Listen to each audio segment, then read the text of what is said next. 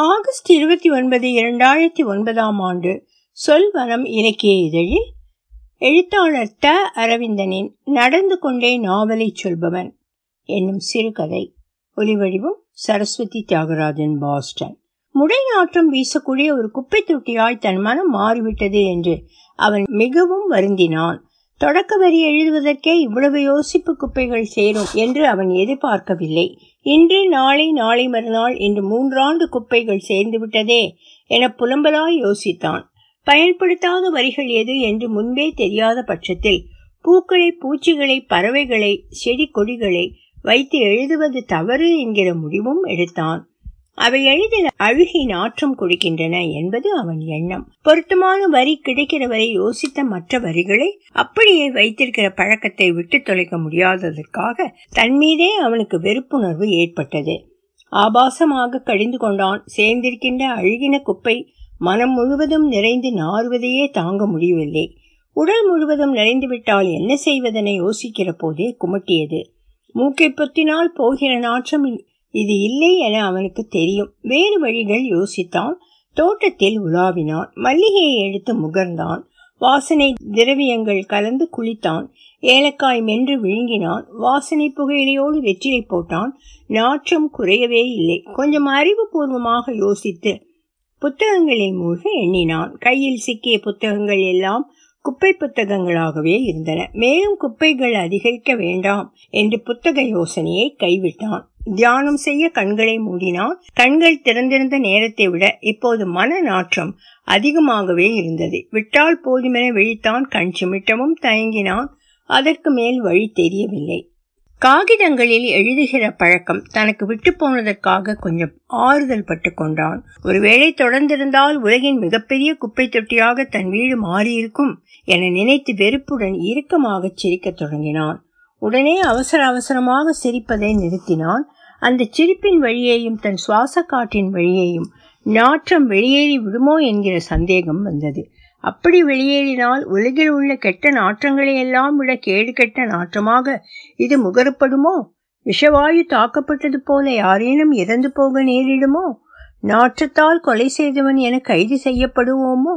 என்று மிரட்சியுடன் நினைத்து பார்த்தான் சிறிது நேர நிதானத்துக்கு பிறகு ஒரு முடிவுக்கு வந்தான். இனிமேல் இந்த அழுகின குப்பைகளை விட்டு வைக்க கூடாது துப்புரவு செய்துவிட வேண்டும் என்று கங்கணம் கட்டினான். வேறொரு தொடக்க வரிக்காக அவன் மூலையிலேயே உட்கார்ந்து கொண்டிருக்கட்டும்.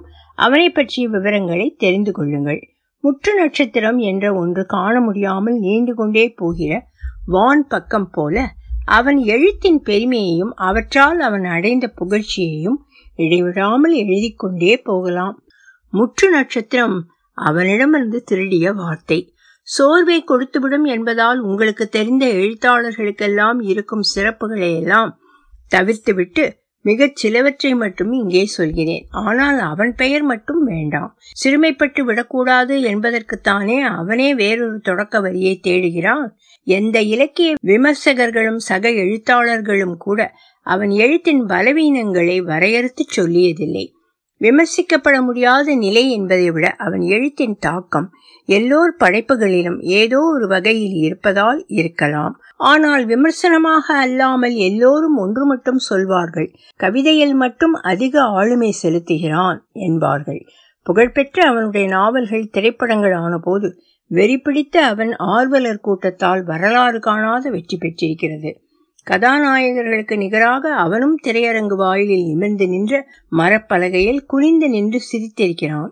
மறக்காமல் கையில் புத்தகம் எடுத்து போயிருந்தான். அவனுடைய எழுத்து பிச்சையில் எழுத வந்ததாக சொல்லிக் கொண்ட ஐந்து எழுத்தாளர்கள் மரப்பலகையில் அவன் சிரித்து நின்ற இடத்தில் பொதுமக்களை திரட்டி அவர்கள் எழுதிய புத்தகங்களை வெளியிட்டிருக்கிறார்கள். அரசியல்வாதிகள் மத்தியில் அவனுக்கு எப்போதுமே ராஜமரியாதைதான். ஆர்வலர் கூட்டம் அவனுக்கு தினமும் அதிகரித்து வருவதைக் கண்டு இடைவிடாத பயத்துடனே அவனை அவர்கள் அணுகினார்கள். புதிதாக ஏதாவது சட்டம் கொண்டு வருவதாக இருந்தாலும் நிதிநிலை அறிக்கை தாக்கல் செய்வதாக இருந்தாலும் ஆளும் கட்சியினர் முதலில் அவனைத்தான் சந்தித்தனர். ஆளும் கட்சியை எதிர்த்து எதிர்க்கட்சியினர் போராட்டம் நடத்துவதாக இருந்தாலும் முதலில் அவனைத்தான் சந்தித்தனர். கருத்து எதுவும் சொல்லாமல் அமைதியாக இருங்கள் அது போதும் என்பதுதான் அவர்களுடைய சந்திப்பின் போது அவனிடம் வைக்கப்படும் முக்கியமான கோரிக்கை. மாறான கருத்து சொல்லி அவனது ஆர்வலர்களால் ஏதாவது பாதிப்பு வந்துவிடுமோ என்பது அவர்கள் பயம். அரசியல் விவகாரங்களில் அவனும் தெளிவான கருத்து இதுவரை சொன்னதாக தெரியவில்லை. அப்படி கருத்து சொல்லாத அளவிற்கு அவனை ஊமையாக்கியது அரசியல்வாதிகளோடு வரும் பெட்டிகள் என்பார்கள். எதையும் ஊடுருவி பார்த்து சொல்லும் சில பொதுநல விரும்பிகள் அதையும் உறுதியாய் சொல்ல மாட்டார்கள். சொல்ல கேள்வி என்பார்கள். சொல்ல கேட்ட இடத்திலேயே இதற்கு எதிர்மறையான விளக்க பதிலும் அவர்களுக்கு கிடைத்திருக்கும். அதை மட்டும் வெளியில் சொல்ல மாட்டார்கள். அவன் படைப்புகளில் அதிகம் வாசிக்கப்படாத நாவல் ஒன்றுக்கு மிகப்பெரிய விருது கிடைத்தது. பல கோடி ரூபாய் மதிப்புள்ள அந்த விருது பெற சர்வதேச அளவில் பல எழுத்தாளர்கள் முதுகு சொரிந்து பார்த்திருக்கிறார்கள். ஏக்க எச்சில் ஒழுகி அதில் நனைந்து போகத்தான் அவர்களால் முடிந்தது. ஆனால் அதே விருது அவனுக்கு கொடுக்கப்பட்ட போது வாங்க மறுத்து விட்டான் கவிதை தொகுப்புக்கு கொடுக்காமல் நாவலுக்கு கொடுத்ததால் தான் அவன் வாங்கவில்லை என்றே முதலில் எல்லோரும் யூகம் தெரிவித்தார்கள். வருடத்தின் புள்ளியிட்ட இடங்களை நிரப்புவது போன்றதாகி விட்டன கொடுக்கப்படும் விருதுகள்.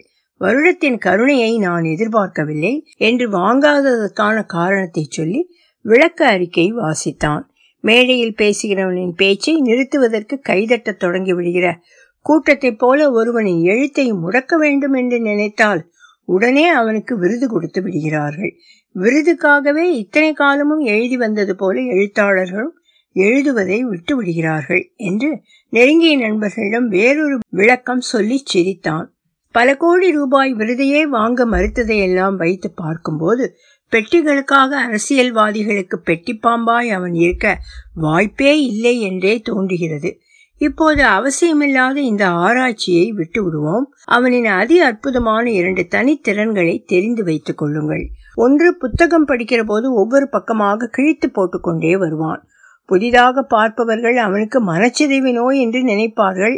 ஆனால் அப்படி இல்லை. கிழித்து போட்ட பக்கங்கள் எல்லாம் அவன் மனதில் அச்சாகிவிட்டது என்று அர்த்தம். எத்தனை வருடங்களுக்கு பிறகு கேட்டாலும் ஒரு வரி தவறாமல் சொல்வான்.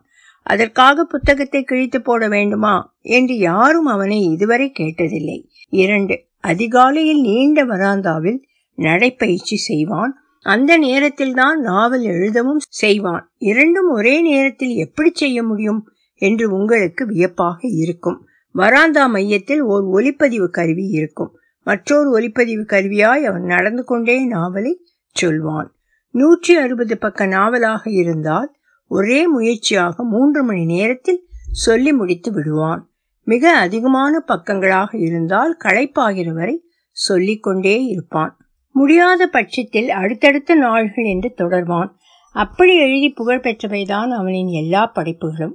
ஏழாயிரம் பக்கங்கள் கொண்ட நாவலை அவன் எழுதின போதும் இதே முறையைத்தான் கடைபிடித்தான் அப்போது அவன் சந்தித்த ஒரே பிரச்சனை ஒலிப்பதிவு கருவியிலிருந்து பிரதியெழுக்க திணறி வேலையை விட்டு அவனின் மூன்று உதவியாளர்கள் ஓடிவிட்டார்கள் என்பதுதான். நடந்து கொண்டே நாவலை சொல்கிறவன் மூன்று ஆண்டுகளை கடந்தும் வேறொரு தொடக்க வரி எழுத முடியாமல் தவிப்பதும் உங்களுக்கு வியப்பாகவே இருக்கும். முடைநாற்றம் தாங்க முடியாமலும் தொடக்க வரியை தேடுகிற எண்ணத்துடனும் பிரசவ வலியில் துடிக்கும் கர்ப்பிணிகளைப் போல தலையணையால் முகத்தை மூடிக்கொண்டு படுக்கையில் எங்கும் அங்குமாக உருள்கிற அவனிடம் இப்போது கேட்டாலும் ஒரே நேரத்தில் பத்து நாவல்களுக்கான தொடக்க வரியை சொல்வான். அதுவும் சுத்தியில் எடுத்து திடீரென தலையில் அடித்தது போன்று எப்போதும் எழுதுவானே அதை போலவே சொல்வான். ஆனால் தன் சுயசரிதைக்கான வேறொரு தொடக்க வரியை தேடுவதில்தான் அவனுக்கு குப்பையை சேர்க்கிற சங்கடம் இருக்கிறது. சுயசரிதை எழுத வேண்டும் என்று திட்டமிட்ட உடனே நூற்றுக்கு மேற்பட்டோரின் வாழ்க்கை வரலாற்று புத்தகங்களை புரட்டினான். ஒரு சிலவற்றை தவிர எல்லா புத்தகங்களிலும் பொய்மை அதிகம் கலந்திருப்பதாக அவனுக்கு சந்தேகம் வந்தது. குறிப்பாக வளர்ப்பருவத்தை விவரிக்கிற போது அதிக பொய்மை கலக்கிறார்கள் என்று எண்ணினான். விளையும் பயிர் முளையிலேயே தெரியும் என்கிற பழமொழியை பயன்படுத்துவதற்கு தடை விதித்து விட வேண்டும் என்கிற அளவுக்கு கோபப்பட்டான்.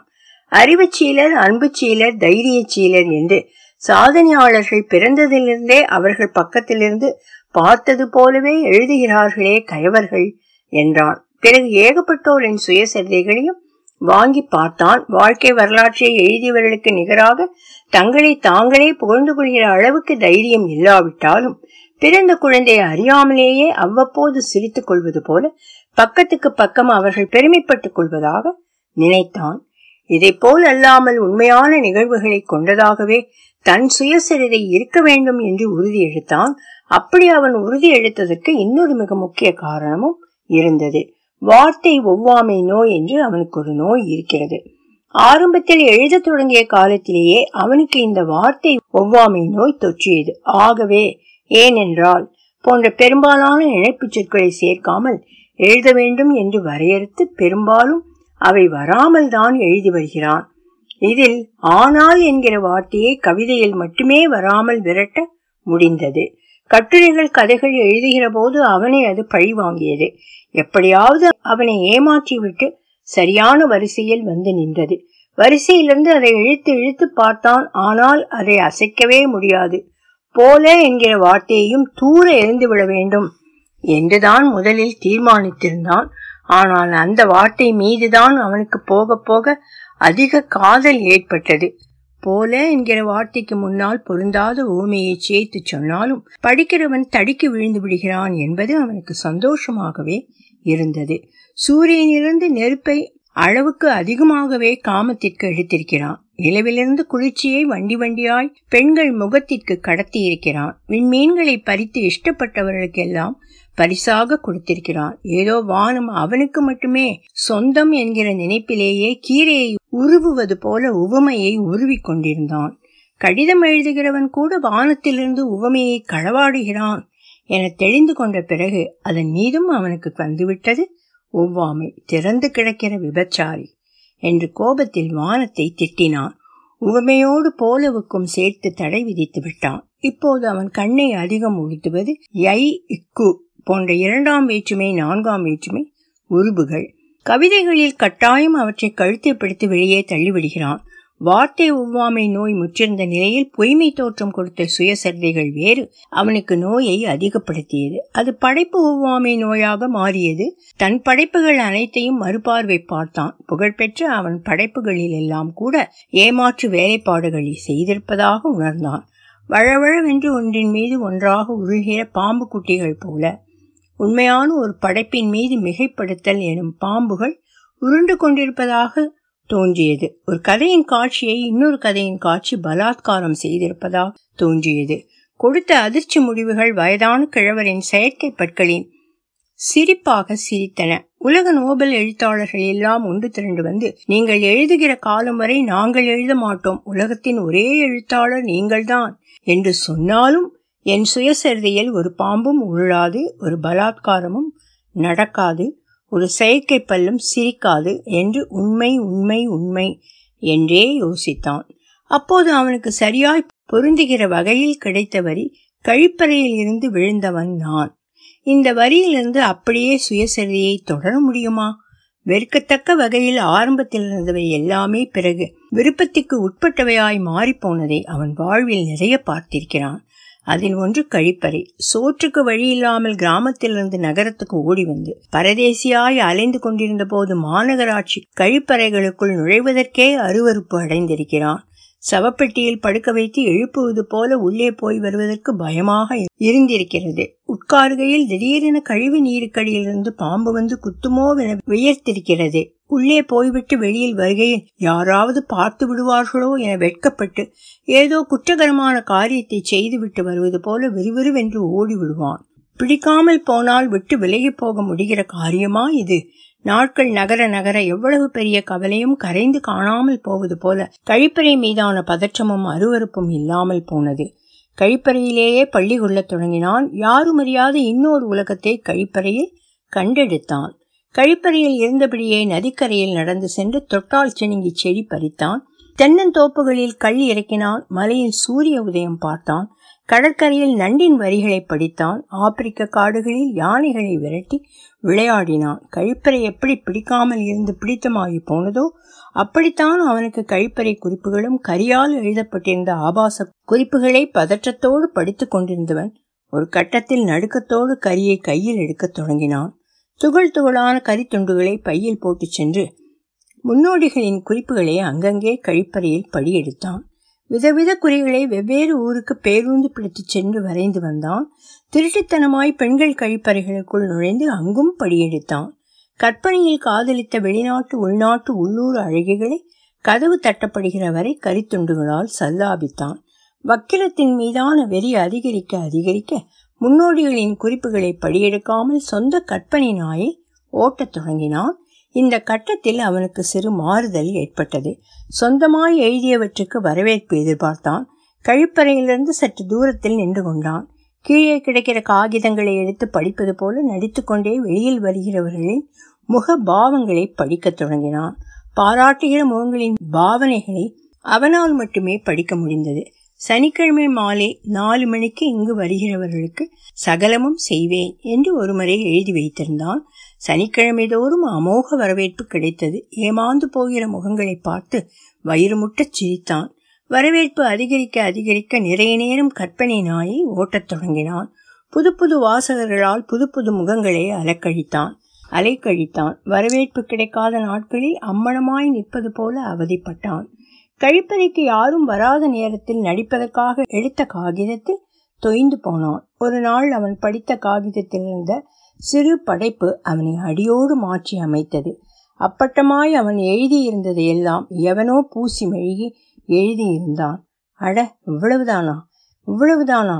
நாகரீக வரவேற்பை எதிர்பார்த்து கரித்துண்டு சுவற்றிலிருந்து காகிதத்தில் ஒவ்வொரு எழுத்தாக அடியெடுத்து வைத்தது. இந்த கழிப்பறை குறிப்புகளின் கதையை அப்படியே சுயசரிதையில் சொல்ல.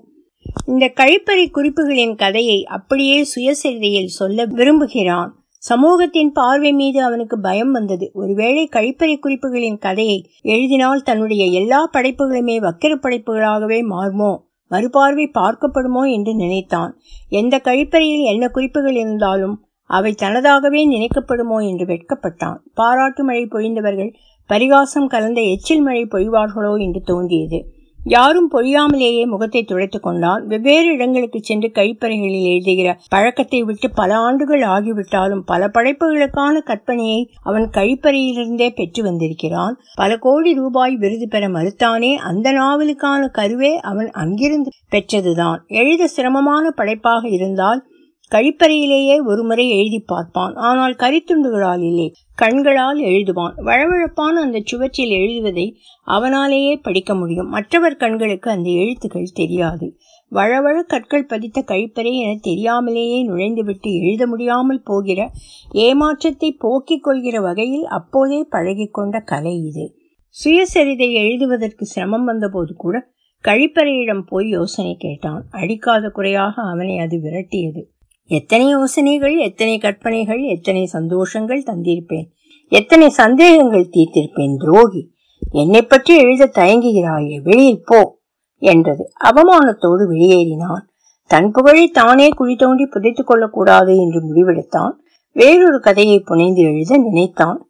வரிந்து கட்டிக்கொண்டு உடனே அவனிடம் சண்டைக்கு வந்தது படைப்பு ஒவ்வாமை. அவன் படைப்புகளில் உள்ள ஏமாற்று வேலைப்பாடுகளின் பட்டியலை சத்தம் போட்டு படித்து அவன் தலையை பிடித்து அடித்தது. ஓட ஓட உதைத்தது. அடித்தாங்க முடியாமல் ஓடி கழிப்பறையிலேயே போய் விழுந்தான். கழிப்பறையின் கால்களை பிடித்து கெஞ்சலாய் அழுதான். தாய்மையில் கழிப்பறையின் முகம் பூரித்தது. கருணை பொழிய அவனை பார்த்தாள் அதே சமயம் தன் அடையாளத்தையும் அழித்துக் கொள்ள விரும்பாமல் தன் கற்பனை கதவுகளை சாத்திக் கொண்டு வெறும் யோசனை மட்டும் அவனுக்கு சொன்னாள்.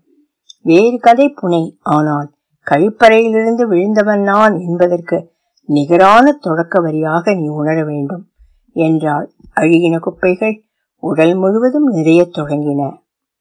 ஒலி வடிவம் சரஸ்வதி தியாகராஜன் பாஸ்டன்.